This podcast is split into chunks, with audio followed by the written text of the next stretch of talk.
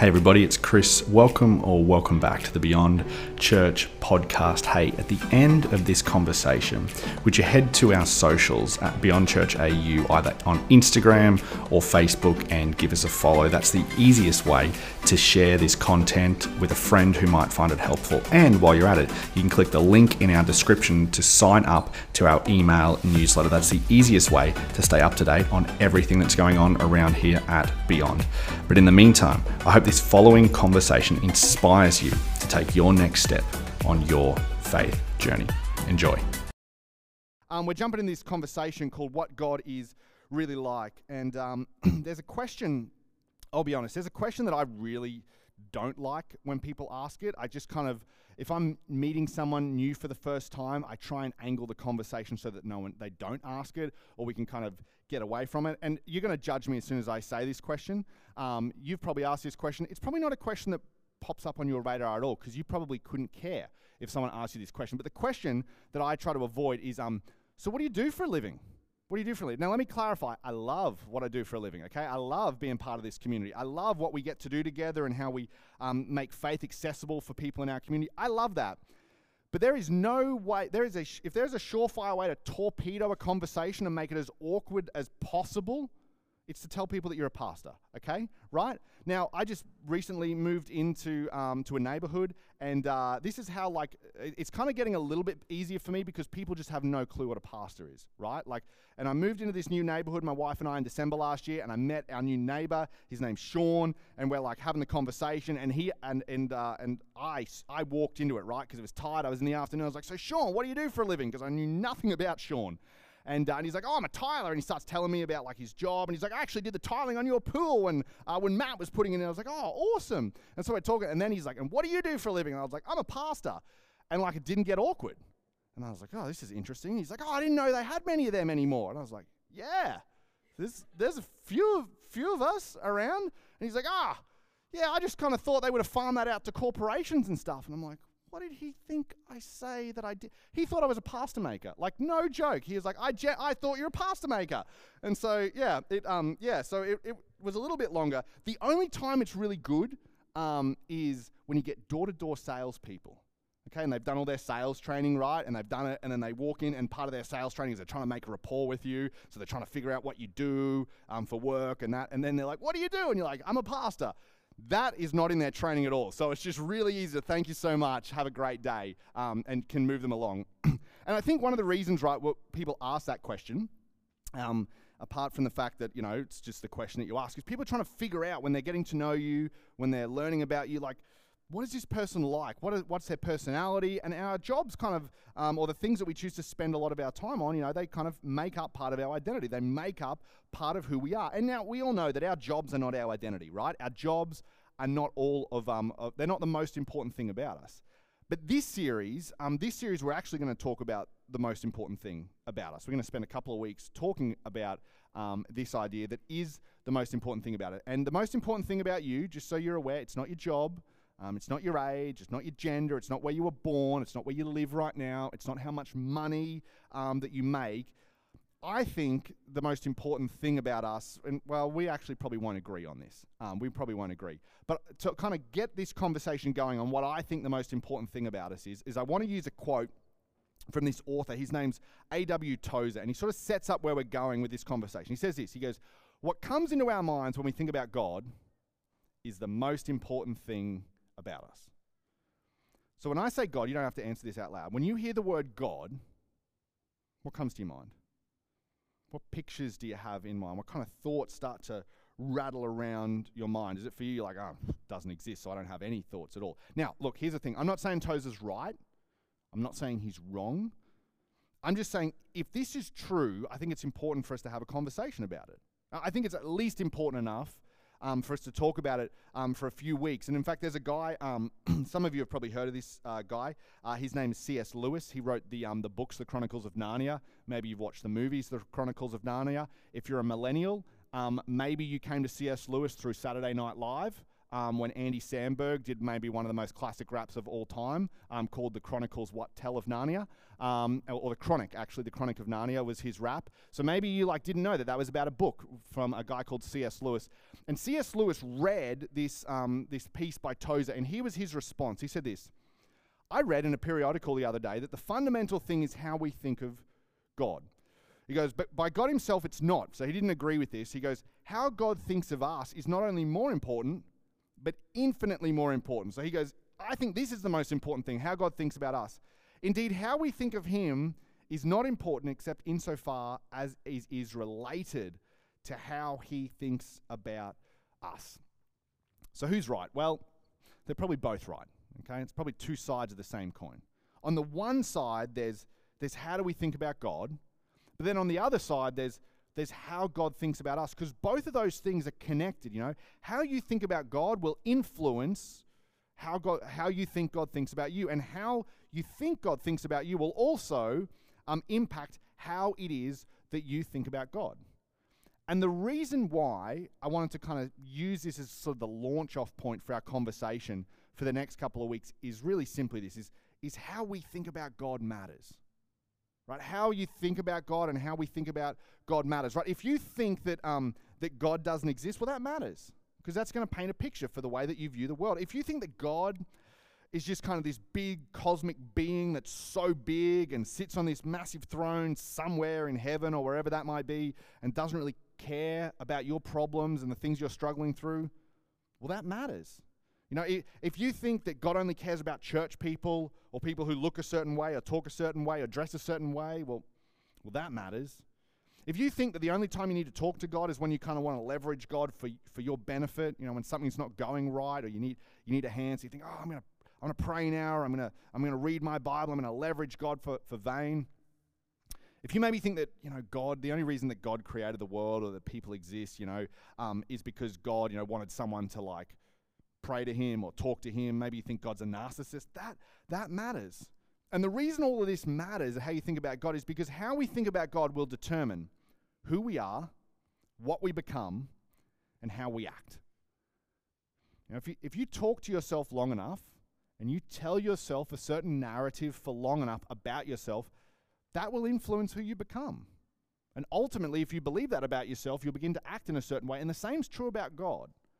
If we believe that God is disconnected and doesn't care, well, then that's going to determine what we think about God, which will determine how we, how we begin to behave and how we act in, uh, in the world. And this, this is not just about us, right? Because this also, how we view, um, view and we think about God, this impacts how we think about social justice issues, it impacts how we view morality. It impacts how we view um, how we treat people who don't share our views and values. It impacts all sorts of areas of our life. And this is, this is a big deal, right? Or at least I think it's a big deal because it's tough to get life right when you get God wrong. You know, it's really hard to kind of get life right and feel like that there's purpose in your life, to feel like that you, you know, you're moving in the direction that you want to in life when the picture that we have about God is wrong. And worse than that, I think when, when we get God wrong, people get hurt. In fact, maybe that's one of the reasons that you know you resist church. You're not sure about church, or every time that you say, "Hey, I'm a Jesus follower," you always have to kind of add a caveat on the end. But, but, but I'm not one of those Jesus followers, because people have had a picture of God that allowed them to mistreat people and misbehave and do it in the name of God.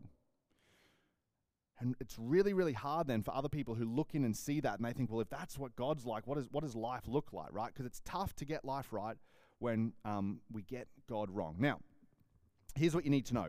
For the next couple of weeks, I'm not just going to share my thoughts on this, okay? I'm not going to share Tozer's thoughts on this. I'm not going to share Lewis's thoughts on this, because honestly, that's just like another person kind of get, getting up and giving you their running commentary on their picture of God.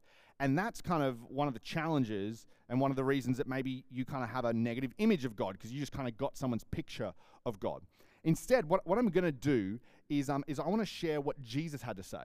I want to share um, Jesus' picture of who, uh, of he, who he thought God was, and I'm going to do it through a, uh, through a story. It's a story, actually, if you've been part of Beyond for, um, for any length of time, it's a story that eight years ago, or nearly eight years ago, when we launched um, Beyond, we, we use this story to kind of kick off, um, kick off our community, kick off our church. And we spent um, a couple of weeks in it because it's such a powerful story, I think, on, on who God is. And it actually kind of helps us get God, uh, the picture of God right. And the funny thing about this story is, is we'll begin to discover and we'll begin to unpack is um, the people who thought they had God right realized they had God wrong all the time. And the people thought, who thought they could never get God right realized they were actually maybe closer to God than, um, than what, they'd, um, what they thought originally. Now, before we get into this story, here's something that's, that's just important to kind of give us um, to, for us to keep in mind as we look through this story.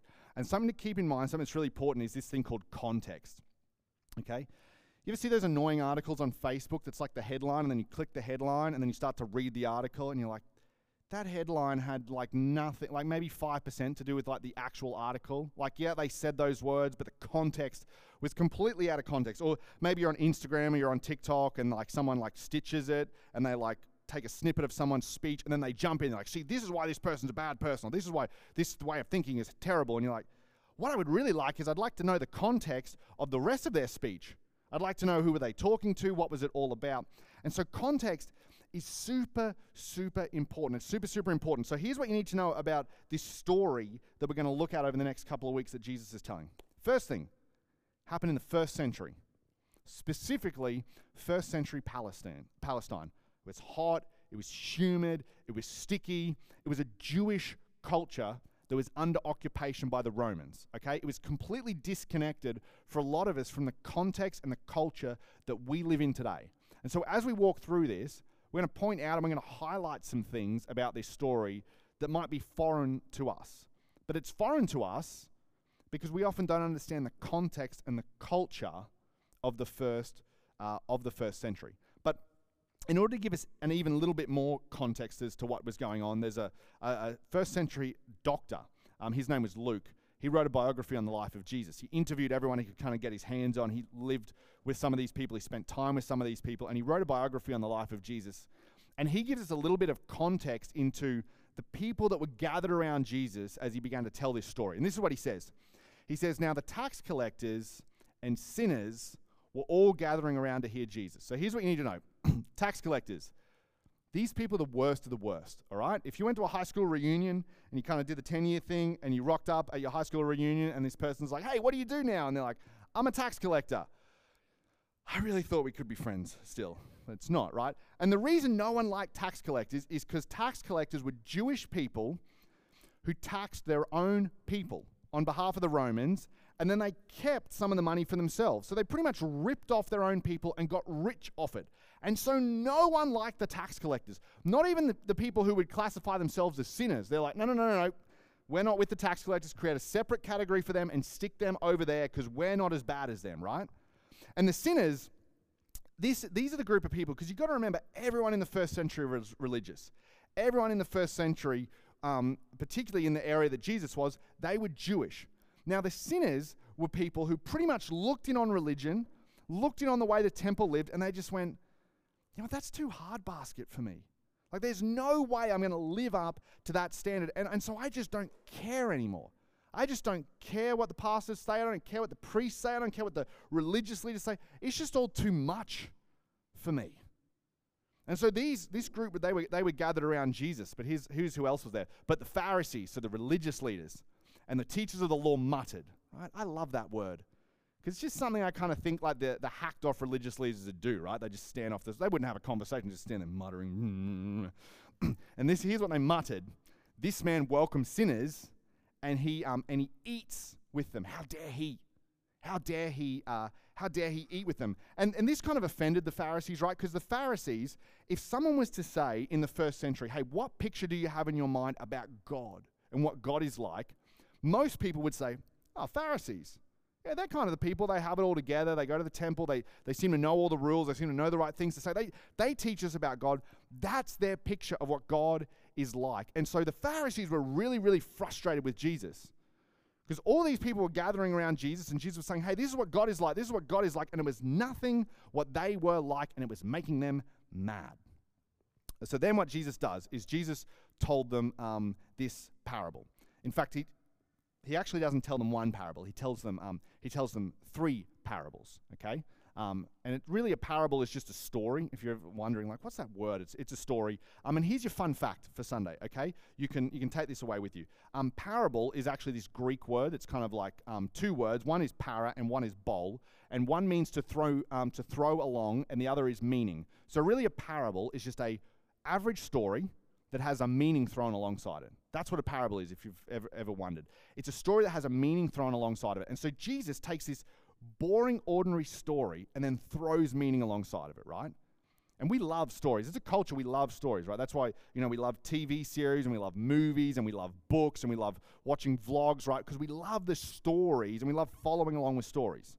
And so Jesus tells these, um, he tells these three stories. But before I tell you who, um, who he uh, tell you about these three stories, just a question for you to think about as we're looking at these. He says this. Oh, sorry. The question is this who is this parable directed towards? Remember, there's two groups there there's the tax collectors and the sinners, and then there's the Pharisees, the religious people. The reality is, as Jesus was telling these, these three stories, he was directing it at both people. He was directing it to the religious people who were like, hey, I know what God is like, I know, I know what God's picture is. And Jesus was trying to tell them, maybe you don't exactly know what God's like. Maybe you've missed it a little bit. Maybe your picture of God isn't as clear as what you thought. And he's also saying to the, to the sinners who just didn't think it mattered what they thought about God. He's saying, no, no, no, it, it matters deeply what you think about God. In fact, the answer, what is God really like? Jesus like, that's such an important question for you to answer. And he goes, and neither group wants to miss this. So Jesus kind of launches in, he, he tells three stories. The first one um, is about like a lost coin and uh, this he tells a story about a woman. She had ten coins and she lost one, and she freaks out. And so she goes through her house. She turns all the lights on. She spends hours and hours cleaning until she finds this one coin, and she's stoked that she's found it. She's like overjoyed that she's got this coin. And then he, Jesus starts telling a parable about a shepherd who had a hundred sheep. Everyone's like, "Wow, rich guy, a hundred sheep, right?" And one of them runs away, and everyone's like, "Oh, poor guy." but then the shepherd does something that no one would have done in the first century, okay? He goes and he starts chasing the sheep that went away. And everyone's like, well, that's weird. He's got 99. Like, why bother? He could lose the 99 if he goes after the one. But the shepherd goes and gets that sheep and then he brings it back and he throws this party. And everyone's like, okay, well, like, where's. How does, how does this help us see what God is like? How, where's Jesus driving at with this? And then the final parable he gets to. The final parable he gets to is about a father and his two sons. And so he's building the whole way through Jesus with this. It's like coin, not very emotional. Little cute sheep, sort of emotional. Father and two sons, very, very emotional. And sometimes I think it, it's good for us just to hear the story. And so, what I wanted to do this morning is I wanted to actually read to you what Luke wrote about the story that Jesus told. And I just wanted to read it sort of all, um, all in one chunk. And so, this, this is how Luke recounts the story to us coin, sheep. And to illustrate this point further, Jesus told them this story. Here's the story he told them. A man had two sons. Okay? The younger son told his father, I want my share of your estate now before you die. And this is important for context because effectively what the younger son was saying here is, um, I wish you were dead, and I want what I would get when you were dead now. And the father does something unexpected. The father agreed to divide his wealth between his sons. And a few days later, once he'd liquidated the things he needed to liquidate, his younger son packed all his belongings and moved to a distant land, and there he wasted all his money on wild living. So the father's like, Great. I just liquidated half of it and gave it to him, and then he blew it. About that time, his money ran out. A great famine swept over the land, and he began to starve. And he persuaded a local farmer to hire him, and this man sent him into the fields to feed his pigs. The young man became so hungry that even the pods he was feeding the pigs looked good to him but no, uh, but no one gave him anything.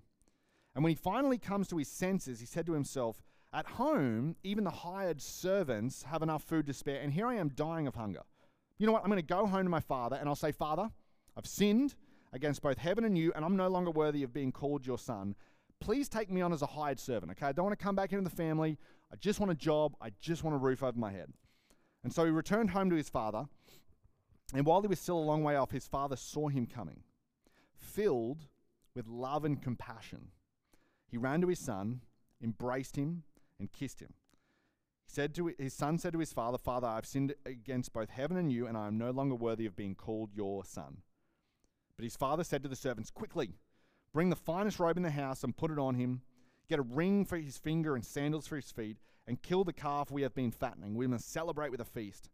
For this son of mine was dead, and now has returned to life. He was lost, but now he is found. And so the party began. That's the story Jesus told. There's a little bit on the end, which we'll look at over the next couple of weeks. But, but here's the question to think about How does Jesus want us to think about God? Just based on that story. How, does Jesus, what picture does Jesus want to come to our minds when we think about God? And honestly, um, there's a, there's a number of pictures. In fact, you could go through, and in fact, I'd, I'd encourage you um, in a moment to, to do something that, that I'm going to walk you through. Um, and you can do it this week, and you can have some pictures that come to mind. Here's one of the pictures that I think Jesus wants us to come to mind when we think about God. I think he wants to think of us as God as a father. Now, let me give you some context for this, right? Because remember, this was in the first century. And so Jesus is not saying that God is a man or God is a woman. That's not what Jesus is getting at here. Jesus is using an illustration that was contextual to the first century to help accommodate to our level of thinking and the, uh, the way that we can relate to God. But what Jesus was doing here is giving us a picture of what God is like. And, and, the, and a way specifically in which we can relate to God. Now, here's why in the first century Jesus would have used the example as a father. Because this was a patriarchal society. Okay, it was a highly patriarchal society. The father made the decisions. The father, uh, the father, who the father said was in, the father said was out. That was how it worked in that society. And Jesus, actually, over 65 times throughout the biographies we have of Jesus, gives this picture of God as this like ultimate perfect father, this ultimate perfect leader, which would have connected to the people in the first century. But then he goes a step further. He goes a step further and he actually says to people, he says, Hey, hey, when you talk to your father, I want you to, to pray as if you have a relationship. In fact, the word he uses is Abba, which is kind of not like someone saying sir or father or um, you know whatever title you might use. It's actually this term that's kind of would better be translated as like daddy. It's like, hey, when you go to God, when you approach God, I want you to approach God as if he's someone you have a deep relational connection with. And I know, I know for some of you, right, this even this idea of God as Father, it's it's hard in the in the 21st century, right? We know at the moment that one in seven um, Aussies grew up in single parent households, and of those one in seven, 85% of them are fatherless. So if you're in a single parent household, 85% of those are fatherless, and so I totally understand that maybe the picture you have of your father is, is not a great picture. Maybe you don't even know your father. Maybe it's completely disconnected. And Jesus kind of gives us this kind of picture of, of what it would actually be like for God to be a perfect father. But more than that, for us to have a relationship with God. And so what I did is I was just looking at this story. I was like, okay, if I was to have a relationship with this person in the story, how would I characterize that relationship? If I was to if I was to describe the Father in the story that Jesus has described, if I was to look at Jesus' picture of God, what picture would I come up with? And you might come up with a whole bunch of different words. This is what I'd encourage you to do this week. I'd encourage you to do this. But I just wanted to share with you the words that I came up with. So the first word is this. I'd kind of say the Father was successful. He was a baller. Well, let's be honest. He had like property and he had servants and they had houses. He had, had a whole bunch of stuff going on. He could liquidate his assets like that, sell it off to the son. Wasn't a big deal to him, apparently. He was so successful. He was like, yeah, if you want half the stuff, go. Like, I, I got a whole bunch more. There'll be more where that came from. So he, he was successful. The other thing was that he was sacrificial. Notice as soon as the son says, hey, I, I want what's mine now, the father was like, well, you know what? I'll take a loss. I'll take a loss if maybe ultimately it means that we can keep this relationship going. Father's, the father's sacrificial. He's also incredibly responsive. Like, really, he should have got mad. Really, he should have probably chased his son down and kicked him out of the home. But the father was so responsive. He goes, No, you know what? I'm actually going to do something and I'm going to respond to what's happening in this situation. I'm going to pour my love out on you and I'm going to give you what you want in the hopes that in the long run, maybe there'll be a relationship there at the end of it. But he was also fair. Because there was an older brother at home as well. It wasn't, he just didn't turn to the younger brother and go, oh, sure, you get whatever you want. Whatever you want, you get all of it. He goes, no, no, no. I'm going to do the fair thing. I'm going to give you what's yours. And you can take what's yours and you can go. But you can't take all of it because some of it's for your brother as well. And he's also generous. Something, if you've heard this story before, that maybe you've missed, is that the reason that the son wanted to come home in the first place is because when he got to the, the bottom of the bottom, the thing that drew him back was actually how generous his father was. He's like, oh, hang on a minute. My father has hired servants and they get, he feeds them three meals a day. He gives them a house. He gives them a bed. He, put, he puts all these things in place. And so it was actually the generosity of his father that was like, well, if he's generous with them, maybe he'll just be that generous with me and won't bring me back in, but maybe he'll set the bar there for me. The other thing um, is that the father was trusting. If you grew up in church, or maybe you, you went to a school where you heard this um, parable told, it was probably called the parable of the prodigal son. Um, there's that word, that prodigal son. It's not really a great term because prodigal actually means like extravagantly reckless. The son is not the reckless one in this parable, the father is. The father is extravagantly reckless because the father is the one who sells all his property. The father is the one who gives it to his son. And then the father is the one who welcomes the son back in. Doesn't ask anything in return. And so, from everyone on the outside looking in, they look at the father and they go, I cannot believe how reckless you are. But the father would probably look at that and go, No, no, no, trusting. Trusting. Trusting is what I'm being. I'm trusting that this relationship will work out. I'm trusting that my son's going to return to me. I'm trusting because of what I've done that, um, that we will continue to have this relationship and I won't cut it off. He was also really patient. Okay? So, so patient. Right? This is this is a father who, um, let's be honest, if he was if he was as successful as he was, he knew exactly where his son was the whole time. Okay? He knew exactly where his son was the whole time for someone with that amount of money. But he didn't go in there and he didn't say, hey, you need to come home right now. Look how bad it is. Look how bad you've messed up. You need to come home. No, the father was, was patient. I imagine that he kind of just waited on the veranda. The lights on, just day by day waiting. I wonder, I wonder if today's going to be the day. I wonder if today is going to be the day that he just comes over the horizon.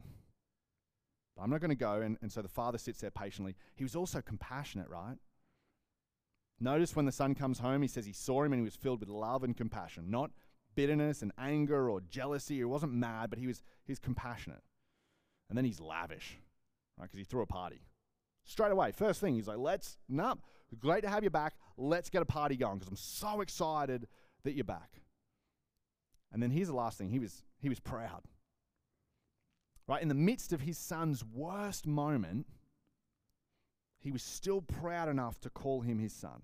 He said, No, no, no, no. I still want to be known as your father in the midst of the worst moment, in the midst of everything you've done, in the midst of the way that everyone in town is talking about me, in the midst of all the whispers that are going around. No, no, no. I still want to be your father. And I'm proud to call you my son. And this is something um, this is something, honestly, this part of the story is something I actually had no concept of, right? And uh, until, and I still don't have a, big, a good concept of it, right? Until about nine weeks ago, um, when my daughter was born, right? Now I'm brand new to the parenting game, okay? Nine weeks, nine weeks in. Um, and this is me, this is a picture of me and Daphne early on, we are watching football. That's Daphne on the screen. My wife um, didn't want me to use that one because she reckons she looks like a bald old man. Um, and I said, Well, that's great, babe. I'll change it on the screen, okay? But Emma's not here yet, so that's fine. Um, and here's, here's what's interesting, right? Is I, I was looking at Daphne um, while we were watching, obviously, we were watching Arsenal play because she's got to grow up to support a good football team. And I was sitting there and I'm, I'm looking at Daphne and I'm thinking to myself in this moment, I'm thinking to myself, man, I hope you grow up to pay me back for all the nappies we use. Like you better get it. You better get a really successful job that pays really, really well, and then I'm to take a cut. Okay, I'm thinking in that moment. I'm thinking you better not do anything that ever embarrasses me in public. Okay, don't ever throw a tantrum. Don't ever lose your mind. Okay, because you will be cut off. That's no. I'm not thinking that. Right. I'm not thinking that in this moment. Here's what I'm thinking in this moment. I'm thinking to myself, regardless of whether you do anything world breaking or not, I'm still going to be proud. Okay? Regardless of whether you play sport or music or whatever, whatever you choose, I'm still, I'm still going to be proud. Regardless of, of what you do to embarrass me, come and talk to me first before we go tell mum. We'll tell mum together. It'll be way easier that way, okay? But I'm still, I'm still going to call you my daughter.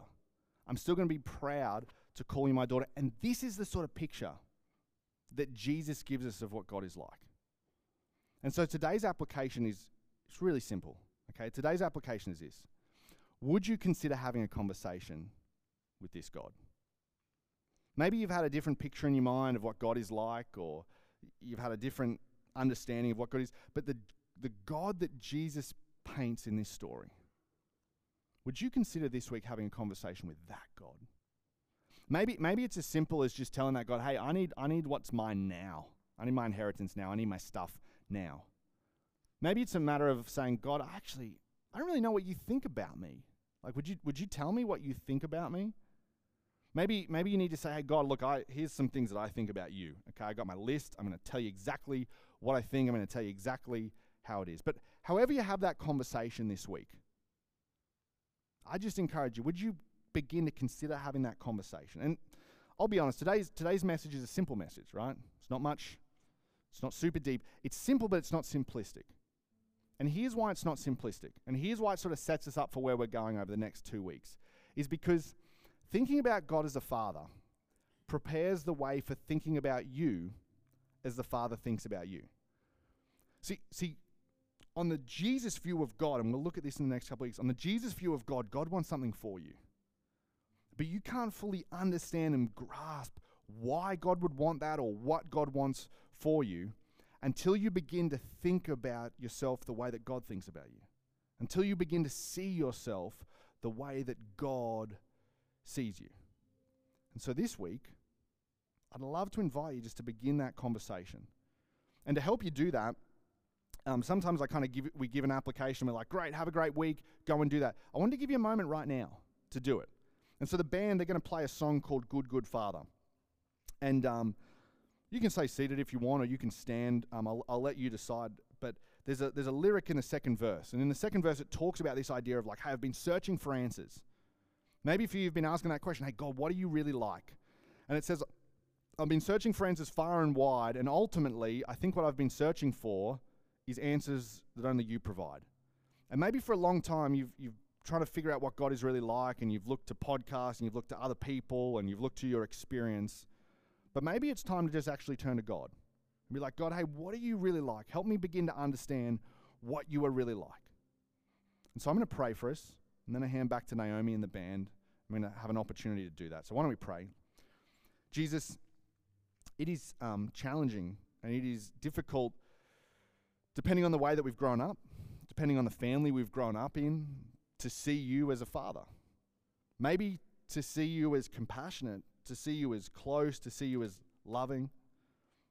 Lord, thinking about our experiences, maybe our experiences are the things that get in the way of us knowing you. And so, Jesus, this week, I pray that we would begin to talk to you. We'd begin to be honest with you about where we're at, about our struggles, about our challenges, and that maybe for the very first time we'd begin to believe that, that you are compassionate, that you are loving, that you are sacrificial, and that you want us to run to you and to ask our questions to you, and that you'll be there to meet us with open arms. And so we pray these things in Jesus' name.